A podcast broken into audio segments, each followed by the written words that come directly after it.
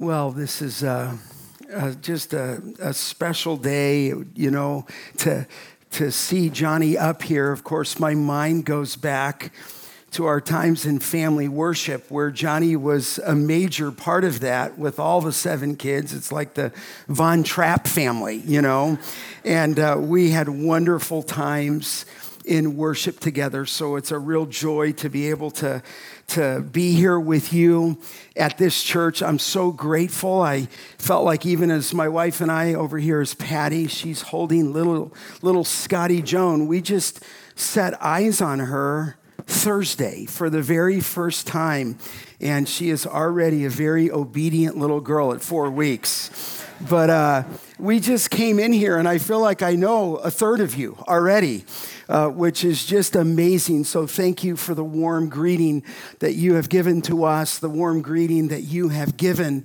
to Jonny and Katie as she came here, great with child. And uh, God's just been so good. I'm so thankful for the elder team that has called Jonny even to this moment today. And so just know from my heart, our heart to yours, our cup is full you know, sometimes our seven kids are all over, and Jonny and Katie are here now with two of our grandchildren. So, seven kids and uh, 11 grandchildren. So, Scotty was number 11, and uh, so much has happened and so fast, but we're so thankful to come be here, at least in Franklin in the Tennessee area and just be part of what the Lord is doing in this place. And of course, what the Lord is doing is you. It's, it's about Stonebridge, and we're so grateful. So it's truly a joy to be part of this special day with you. Truly, I guess for me, a privilege uh, to preach at my son's installation service for Stonebridge, I would have to just honestly admit to you it's a bit surreal. I mean, surreal for me to be sitting and seeing him up here, and because I used to have him sit with me at the services when I'd preach. And if he got in trouble, he had to sit at all four of them with me. Um, because I had him. And, uh, and so now for me to be in that seat, he's leading and being installed by the elders today is just surreal. Uh, surreal because the Lord called me, I was thinking about it, into pastoral ministry 40 years ago. Uh, this summer, I was only two at the time, uh, but it was 40 years ago. And, and to see God's faithfulness um, through many blessings and through time of trial to see and to watch the Spirit's work through the Word of God in so many ways, ways in so many lives over the years, and to watch His faithfulness to my seven children, His faithfulness, of course, to my son Jonny. And I would just personally say to you, what more? What more could a father ask for to see his son installed as a pastor by, these group of, by this group of elders to herald the riches of Christ? Is there anything better than that? And I realize, as Jonny just prayed, it is all the grace of God, a calling on a man's life, but this would have not been, Patty and I would have never forced that on any of our children, let alone my two sons. But what a, what a measure of grace to us to be able to be here at this moment. Paul's prayer uh, for the church at Ephesus and Ephesians to God was that he prayed to the one who is able to do exceedingly abundantly beyond all we could ask or think. So today I have the special privilege to encourage this church. I'm here to encourage you, to encourage my son as he embarks on pastoral ministry at Stonebridge Bible Church. As I look at you as a church, as I look over and see my son, my prayer is that Christ might be magnified, that God would be glorified, that this church will attain to the maturity and the likeness of the Lord Jesus Christ, that with one heart, that with one mind, that you may become more like the Savior, that you may become more complete in the Lord Jesus Christ. So that's my prayer. Would you bow with me and let's dedicate this service to the Lord. Father, we have sung about you and we have sung about the Lord Jesus Christ. Of course, He is the object of our faith. He is the object of our devo- devotion. And it would be our prayer, just as we've worshiped, that Christ would be magnified, that God would be glorified, that this place would become a place where people are redeemed and where they meet Christ and where they grow in Christ and where their families become more like Christ. Father, would you fall on this place and just remind us of a few truths this morning? From the book of Ephesians, and we're going to commit the day to you in Christ's name. Amen. Look over in Ephesians chapter 4. Let me start there. I mean, you would agree if you're going to go somewhere, you'd like to know where you're going, right? You'd like to know where you're headed. You'd like to have a purpose behind the adventure and know when you arrive and know when you depart. I know that we left on Wednesday. We're here with you on Sunday. We leave again on Wednesday. About a year and a half ago, on a vacation, I uh, took my wife and we went to see our other son in Seattle.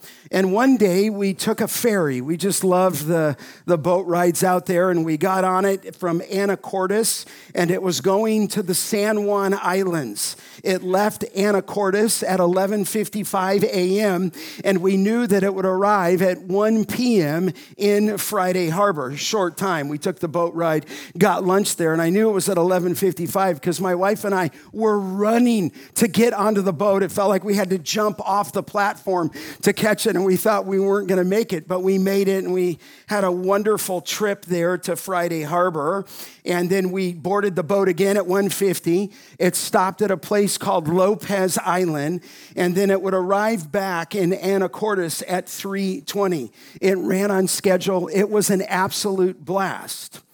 But, but recently, I read about a cruise line. I don't know if you have heard of this cruise line.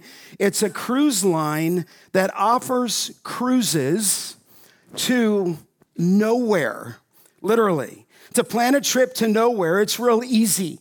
You purchase a ticket, you pack your bags, and you go to no real destiny. You do no research on the countries and the cities you will visit because you won't be visiting any countries or any cities. You plan no excursions. You board the boat in Norfolk, Virginia, or in Fort Lauderdale, and you cruise to nowhere, okay?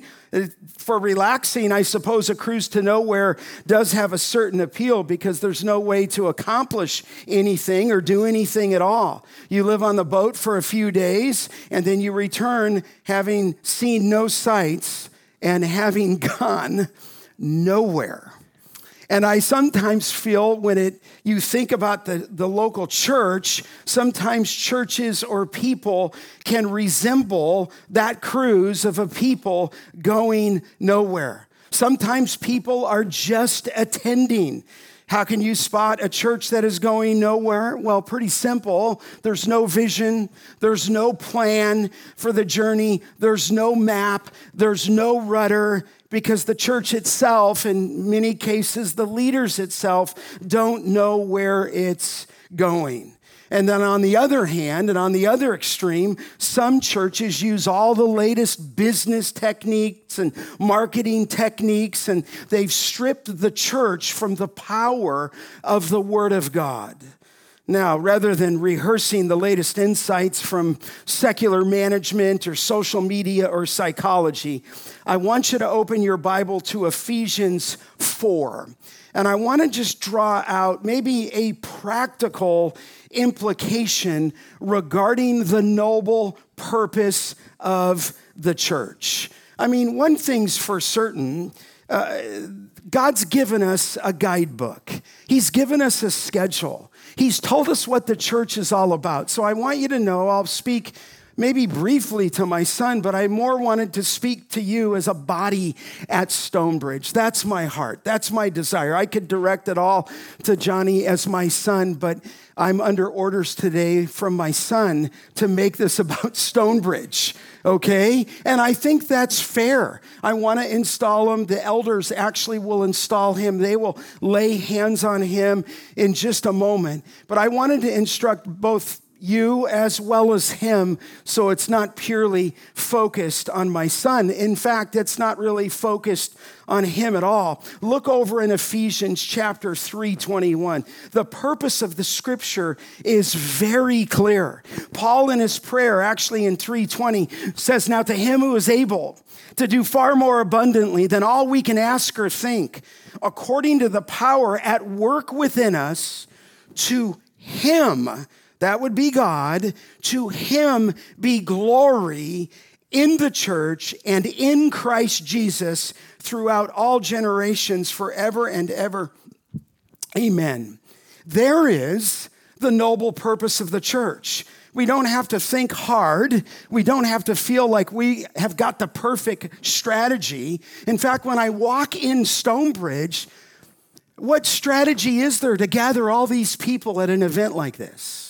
For you who have been brought from different places in different times, and the church is only five years old, kind of here tucked back in an area. God is mobilizing his people. He has called out the local church, and the noble purpose of the church right there is to him to God be the glory in the church. In other words, the purpose of the church is to reveal the character of God, to reveal the attributes of God, to make much of God, to showcase His beauty, to showcase His glory. It is the very purpose of your life that you live, you move, you exist for His glory, that whether you eat or drink, do all things what?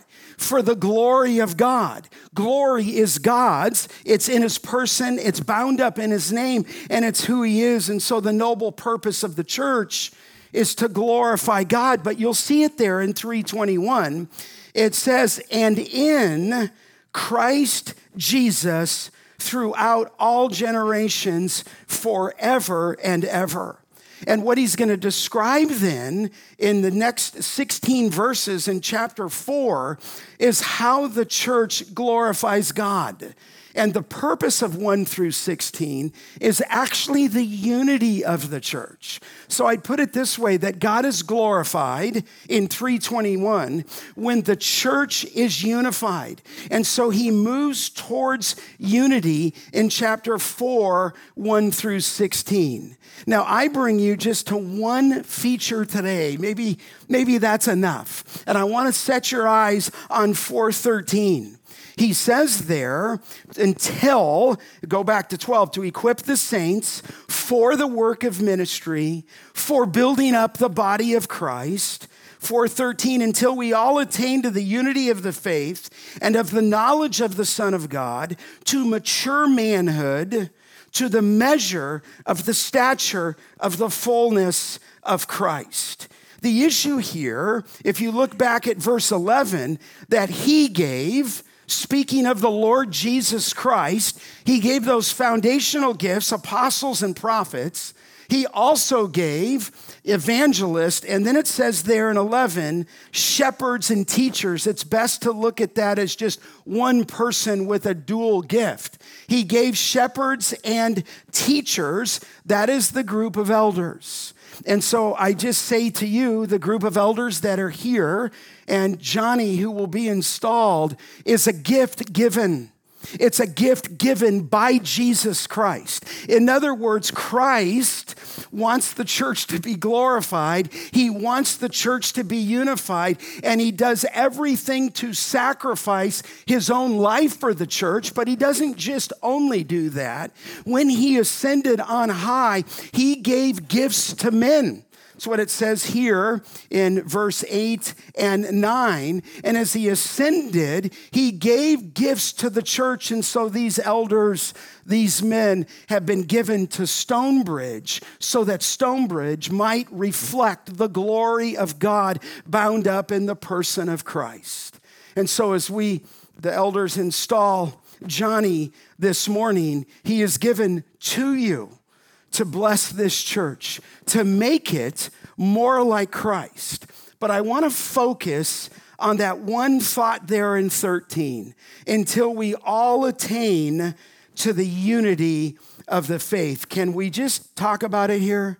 Spiritual maturity of Stonebridge Bible Church is a maturity of the unity of the faith. Look again at the text in verse 13 until we all attain to. That word until uh, speaks of a goal, it speaks of an end. In other words, you're striving towards something. In fact, in the book of Acts, it's used many times to strive towards a destination. So the cruise line is going nowhere, and that's not true with the church. The church knows exactly what we're to do. The elders, the leaders, the people have been given the marching orders. And one of the features here is a spiritual maturity until we attain. It's till we reach the goal, until we reach the end point or the goal, and it is that of spiritual maturity. In fact, look at the text again in verse 13 until we all attain. And then he says here, to the unity of faith. And you'll note that he's not just talking about leaders here. Look in verse 13. Until we attain, we all attain. It's the church, it's the body of Christ. Say what you want about the body of Christ, but I would tell you this at Stonebridge as we sang and focused on Christ you are to look like the Lord Jesus Christ. Amen. That becomes the goal. God is glorified in and through his Son, the Lord Jesus Christ. So the focus of a church is here to attain to this spiritual maturity. Now, let me just be brief. I just want to give four insights to that, okay? I want to talk about unity, I want to talk about maturity, a word on conformity, and then finally, a word on stability. So here's where Paul is going in this text. Look what he says first under unity in verse 13. And this is my prayer for you. Until we all attain, he says, to the unity of the faith. The faith is described, if you will, in verse 5. Remember, it says one Lord, and then it says one faith in verse 5. What is the unity of the faith? Well, it's a body of truth it's a body of truth in the New Testament that is to be believed. And here, the unity of faith is built around the word that speaks of the content of faith. And I think certainly he gave some as apostles, prophets, evangelists, and then he gave shepherds and teachers. And what shepherds and teachers do is they teach. They teach the whole counsel of God. They teach the body of truth that was once and for all delivered to the saints. Let me say it this way there can be no unity, there can be no maturity in a church in part, apart from doctrinal integrity. So when Stonebridge teaches and unleashes the Word of God, it is developing in you. And if you're a parent, you ought to rush your kids to have them in the hearing of the Word of God because you want to teach them a body of truth that was delivered once and for all to the saints that comes out through the gifted leaders. But I want you to see something. He doesn't just zero in on the unity of the faith. Look what he says in verse 13. He says there, and of, he's linking it there, to the knowledge of the Son of God. In other words, it's not just a salvation knowledge. Here, that knowledge of the Son of God is really an experiential knowledge of Christ. He's not speaking here about the facts of salvation or just the facts of the deity of Christ. He's speaking here about a personal knowledge. It's the Greek word epignosis, it's an intimate knowledge. So here, the faith described finds its fulfillment in the knowledge of God's Son, who is the object of our faith. That's my prayer for Stonebridge. Is he is the object of our faith. He's what needs to be presented. He's the one that needs to, we, we worship around. He's the one where it says all the law and the prophets lead to him. So it's the knowledge of Christ, but look at the designation of his title. It's the and of the knowledge of the Son of God. It is the name given here declares him to have the same nature as the Father, to possess the same attributes as the Father, and it entitles him to the same honor as the Father. In fact, look back just for a moment in Ephesians 1. When you look back there in his prayer, his prayers are so rich. Here's how he prays for the church at Ephesus. Here would be my prayer for you 117 that the God of our Lord Jesus Christ, the Father of glory, may give you a spirit of wisdom and of revelation. I love that. In the knowledge of him Paul says it's one thing to comprehend what he did in eternity past in calling you in your identity in Christ, but then he says it's another thing, and he's praying to the Father that he would give to you, to the church at Ephesus there, wisdom and of revelation in the knowledge of him. Look at verse 18 having the eyes of your heart enlightened, that you may know what is the hope to which he has called you, what are the riches of his glory glorious inheritance in the saints, and what is the immeasurable greatness of his power toward us who believe, according to the working of the, his great might that he worked in Christ when he raised us from the dead. This is how you can pray for your children. This is how you can pray for your church. It's an ever growing unity of faith that finds its fulfillment in the perfect knowledge of our Lord and Savior Jesus Christ. Look over at Ephesians chapter 3. It's there again, and I think you know these prayer, prayers. He prays again, and he's praying in verse 16 that according to the riches of the glory, he may grant you to be strengthened with power through his Spirit in your inner being that, I love this phrase, that Christ may dwell in your hearts. In other words, that he may be home in your hearts through faith, that you, being rooted and grounded in love, may be able may have the strength to comprehend with all the saints what is the breadth and the length and the height and the depth, and to know the love of Christ he says, which surpasses knowledge, that you may be filled up to the fullness of God. This is Paul's prayer for the church at Ephesus. In fact, Paul's goal, and Jonny, your goal, is look back at chapter 3 in verse 8. Paul, speaking personally there, says to me in 3 8, though I am the very least of all the saints, this grace was given to preach to the Gentiles. Here it is the unsearchable riches of Jesus Christ. In other words, his person, his, his beauty is unsearchable. It's, it's, if you will, it's, it's incomparable. It's unfathomable. There is in Christ a great treasure. And so Paul preached the riches of Christ. He didn't preach politics, he didn't preach current events, he preached Jesus Christ. Paul said in Colossians 2 3, in whom, speaking of Christ, are hidden all the treasures of wisdom and knowledge. And so he's praying for this unity of faith that finds itself in a personal, intimate relationship with Jesus Christ, who is the Son of God. Look over just one book in Philippians. I think you know this scripture well. Philippians chapter 3 and in verse 8, where Paul says in 3 8, indeed, I count everything to be loss because of the surpassing worth of knowing Christ Jesus my Lord.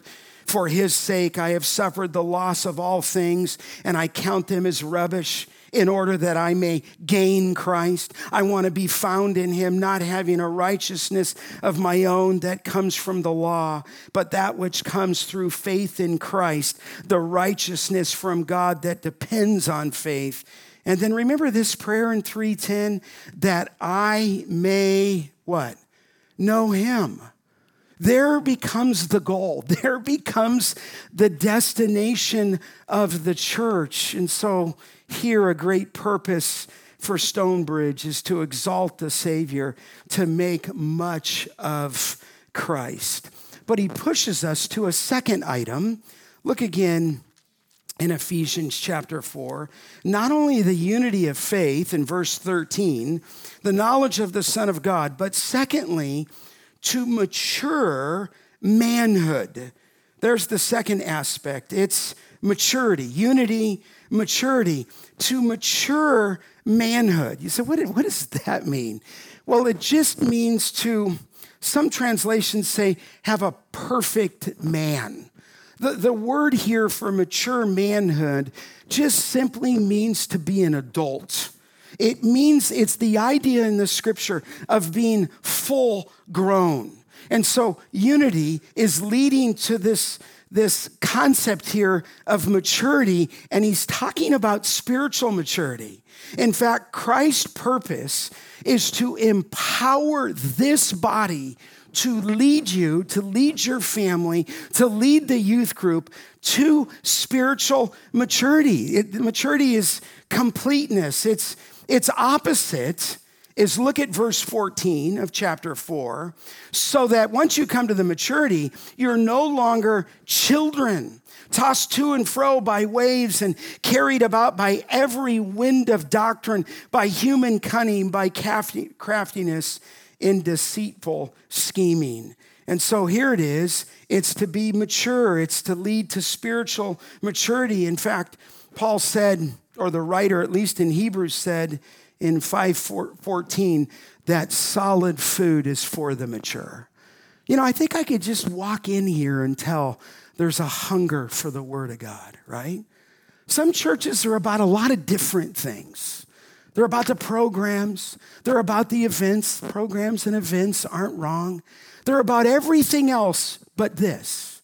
The purpose out of the scripture in the New Testament is to be spiritually mature. In fact, Paul said in Colossians, it's Him, speaking of Christ, we proclaim, warning everyone and teaching everyone with all wisdom that we may present everyone, what?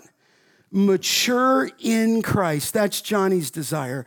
That's the elder's desire. What are we doing here? We're, we're taking the scripture. We want God to be glorified through Jesus Christ. And, and as that begins to happen, as the body begins to work, it leads to this unity that's based in a body of truth, and it leads to a spiritual maturity to be more like Jesus Christ. Sometimes I laugh. It happened again this year when uh, who won the Super Bowl? Kansas City. That's right, it wasn't the Tennessee Titans. And there's a part that that just at the end of the game, I just I cringe. I'm like, oh, it's it's when they're doing the ceremony and they're bringing out the Lombardi Trophy and they're walking it down the aisle and everybody's trying to touch this trophy. And we understand they've been working for months and the Chiefs won it, but it reminds me of Lord of the Rings of precious, you know, and they're and they're all trying to, to touch this, that they've reached everything once they, they, they have won the Lombardi trophy. Listen, you can have that as a goal in professional football, and the teams are working out right now, and they all have one goal in mind, and that goal is to win the Super Bowl. But listen, in the, the identity of the local church, our goal is to come to a place, arrive at the destination of a unity of faith and spiritual maturity. That's his purpose for the church, that you would grow up and be full adults. This ought to be the passion for your children, right? Patty and I used to pray that our kids would exceed us in the faith. That's how we prayed. Not that they would be great academics or great musically, those are good things. Great athletically, okay, whatever you want to pray. Lord, would you help them be more like Christ? And Lord, it would be our prayer that they exceed us in the faith, right? There's the goal. They don't have to be in every sporting event. They don't have to go to every single thing that's being offered. But the focus of your family is to produce Christ like children who live out their faith. And of course, that's dependent on the grace of God. So there's unity, there's maturity, but you might be sitting there thinking, Scott, what does that maturity look like? And I'm going to go to the third concept is conformity. Look at the text in Ephesians 4:13 to the knowledge of the Son of God, to mature manhood, but then he pushes it out to the measure of stature. Stop there just for a second. What's that? To the measure of stature to the fullness of Christ. In other words, Paul says here, here is the measure of stature, which means full growth or, or size, or even full growth in age, and here, full growth in maturity, or the stature of fullness. And what does it look like? Well, you can see it. Look at verse 13 the fullness of Christ. Here's Paul's heart for the church. Here's my heart for you is to not only grow in the knowledge of God's Son, but to attain to the very likeness of Christ in our lives. That you begin as a body, and you are, to reflect the virtues of the Lord Jesus Christ in your life. This is what we're after. This is what we do. This is what churches are pinpointing their focus on. It's the fullness of the life of Christ. You say, Scott, that's impossible. Yeah, I think it's impossible until we get to glory, isn't it? But, but the role of the church is to prod towards that. It is not to make people feel comfortable. It is not to entertain people. It is not to have cool music, though music is great. It is not to have the best youth group. It is to point people to the Lord Jesus Christ so that you begin to take on his life and his heart and his love and his humility and his forgiveness. Your life should be like Christ. And all I know is rather than letting bitterness come on his heart, you know it. On the cross, he prayed, Father, forgive them. They what? They know not what they do. Listen, I'm telling you, a lack of forgiveness is one of the greatest demonstrations of the flesh. And the greatest one to be glorified is the Lord Jesus Christ. And while they're hurling abuse at him, he prays, well, our life ought to be like him. We ought to strive to be like him. We're going to fall short. We know that. I know that. My wife knows that of me, right?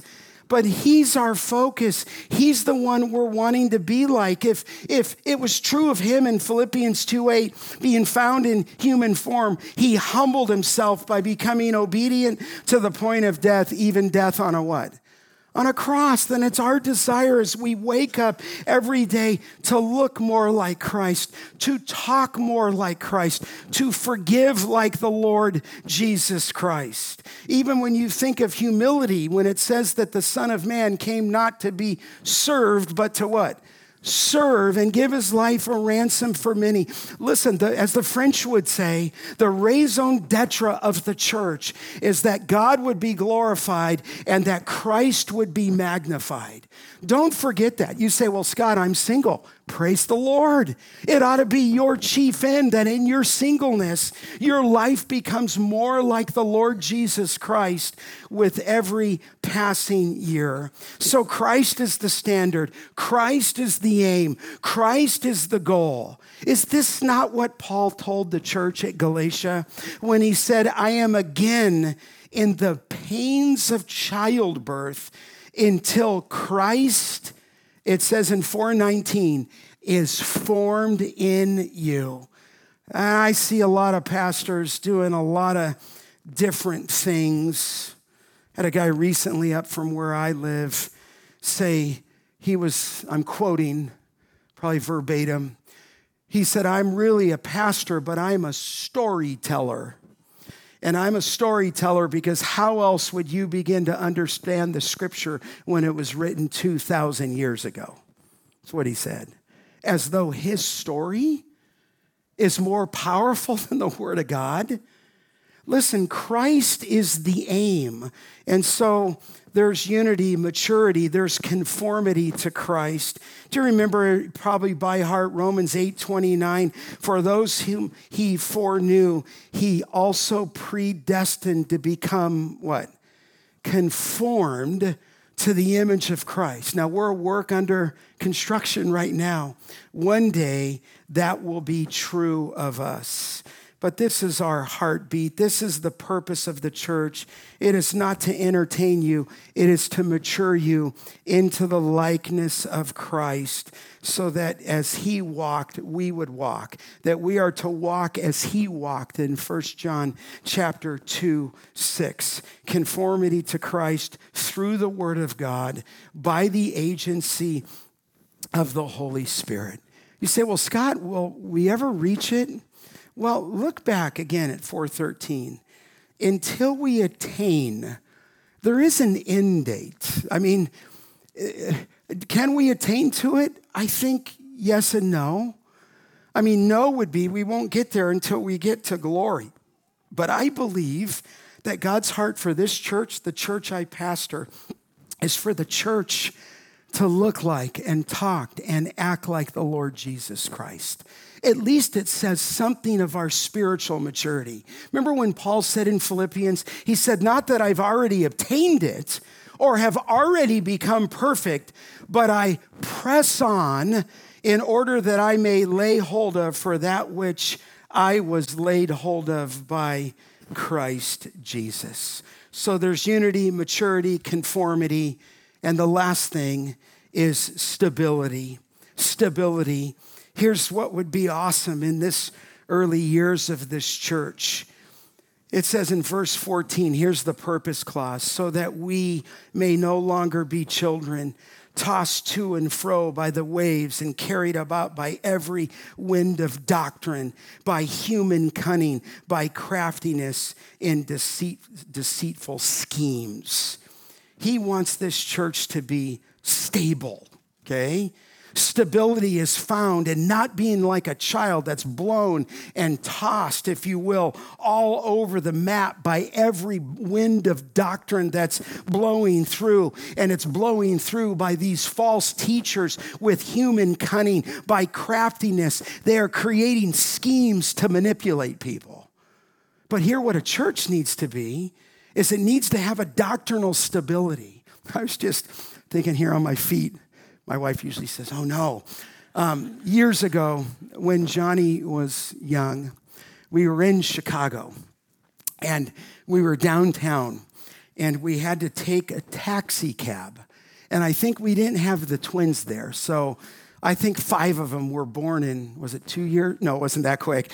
There were five. And I said, Patty, I'm not going to pay two taxis. So I'll get in the front with the guy and all six of you get in the back. So, we, so we're downtown. Jonny's back there. My oldest daughter, Christine, is back there. And so I get in the front with the taxi driver. And, uh, you know, likely sometimes he's from somewhere in the Middle East. And so I begin to share the gospel with them. okay? I begin to say, hey, where, where's your background? Where you're from? Thanks for taking us. And I, I said, are you, are you Muslim? He says, yes, I am. And I said, Well, I'm a Christian. And he said, Well, we're just like you. I said, Well, tell me how that goes. And I, I started to share the gospel with him. And I started to tell him about Christ. And I, I start, and I, I would kind of look back at my kids, and they were like this. And so we're just sharing. I mean, it's probably a short ride. And, he, and I said, Well, you know, Christ is key. Christ is king for us. Oh, we believe in Christ because they believe, they say in the New Testament, but then they add other scriptures in the Quran. And, and so I, I just beelined it to the cross. And I, I started telling him about the death of Christ. And he looks at me after about one minute. He goes, Oh, that wasn't Jesus on the cross. I said, That wasn't Jesus on the cross. Everyone knows that was Jesus on the cross in the middle. It's in the scriptures, it's in church history. You can't get away. I said, if he's not on the cross, who was that? This is what they believe. They believe it was an impostor on the cross. An impostor took the place of Jesus, stood in his place, which obviously he's our substitute. So, and, and he's beginning to tell me about the impostor. And I, I, I just, I could see it right now. I looked back at the five kids, my oldest daughter, who's a missionary in Albania right now. I looked at her, and she was just going like this. I go, Christine, everything okay? I think I called on her. She goes, Daddy, that's not what the Bible says. You know, she's probably about seven at the time, eight, and she began to tell him a little bit about Jesus Christ. Listen, as you raise your kids, you want them to understand the distinction, right? You want them to be able to shake their head no when they're not hearing truth, when they're hearing a half truth. So, here, as the church and the body is unified, it leads, if you will, to spiritual maturity. Spiritual maturity points to the person of Christ. And when this church becomes more like Christ, this church will be doctrinally stable. Listen, you've been through what we've been through. I live in that funny state of California, right? And we just went through all the stuff as you did with COVID, but I'll tell you, that's just a precursor of what's to come, isn't it? And, and, and as your children grow, they need to know the truth. You need to place them in a place where the truth is being taught, where this word is being upheld, where Christ is put on display. Amen. And I just, I want to do one final thing as I call the elders up in just a moment here. I just want to direct a word that to my son, Jonny.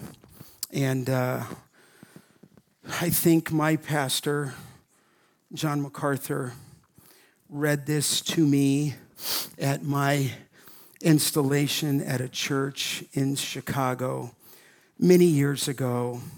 And it's kind of my my charge to you, son. And I don't know who wrote this. I think it's an unknown. If you find it, let me know. I think it sits on John MacArthur's desk, and I've often returned to it. But here's my prayer for Stonebridge. Here's my prayer for the elder team. And here's my prayer for Jonny as he walks up in just a moment to, to be one of the elders and the lead pastor here. Here's the statement don't know where it came from, but I love it. It says, fling him into his office, tear the office sign from the door, and nail on the sign, study. Take him off the mailing list, lock, up, lock him up with books, computer, and his Bible, slam him down on his knees before text and broken hearts, and the lives of a superficial flock and a holy God. Force him to be the one man in the community who knows about God. Throw him into the ring and to box with God until he learns how short his arms are. Engage him to wrestle with God with uh, all night all night through. Let him come out only when he's bruised and beaten into being a blessing. Shut his mouth forever, spouting remarks. Stop his tongue forever, tripping lightly over every non essential. Require him to have something to say before he dare breaks the silence.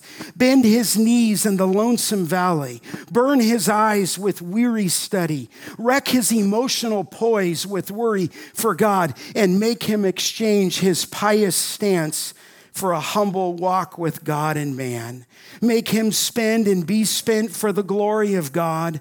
Turn off his phone, burn up his ecclesiastical success sheets, put water in his gas tank. Don't do that literally, but uh, put water in his gas tanks, give him a Bible, and tie him to the pulpit. Make him preach the word of the living God. Test him, examine him, humiliate him for his ignorance of things divine, shame him for his comprehension of finances, batting averages, political infighting, laugh at his frustrated effort to play psychiatrist, form a choir and raise a chant and haunt him with it night and day. Sir, if we would see Jesus, when at long last he dares essay the pulpit, ask him if he has a word from God. If he does not dismiss him, tell him you can digest the TV commentaries and think through the day's superficial problems. Command him not to come back until he's read, reread, written, and rewritten, until he can stand up worn and forlorn and say, Thus saith the Lord. Break him across the board of his ill gotten popularity. Smack him hard with his own prestige. Corner him with questions about God. Cover him with demands for celestial wisdom and give him no escape until he's, until he's back against the wall of the word. And sit him down before him and listen to the only word that he has left God's word. Let him be totally ignorant of the downstreet gossip, but give him a chapter and order him to walk around it, camp on it, sup with it, and come to, at last to speak backward and forward until he says about it and it rings with the truth of eternity.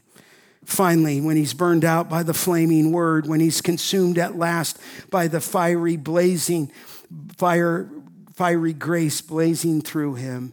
And when he's privileged to translate the truth of God to man, finally transferred from heaven or from earth to heaven, then beat him away gently, blow a muted trumpet and lay him down softly, place a two edged sword on his coffin and raise the tomb triumphant. For he was a brave soldier of the word, and ere he died, he became a man of God. That's my passion for you as a church and for you, Jonny. Love the scripture. Find your heart's duty to do that. Let's pray, and then I'm going to call uh, Wayne up here. Father, we love you. We give thanks. We give you praise. Father, thank you for this moment, for these elders, for this wonderful privilege as they lay hands on Jonny to commemorate here at the very beginning his pastoral ministry. I pray that he would exalt the Lord Jesus Christ with all of his heart, soul, mind, and strength, that he would love you with all of his heart, soul, mind, and strength. Thank you, Father, that there doesn't have to be gimmicks or manipulation. The power is in the word. Make him a servant to your word. Protect him to do such, Father, that this body might grow, that God might be glorified, that Christ would be magnified. We ask this in his name. Amen.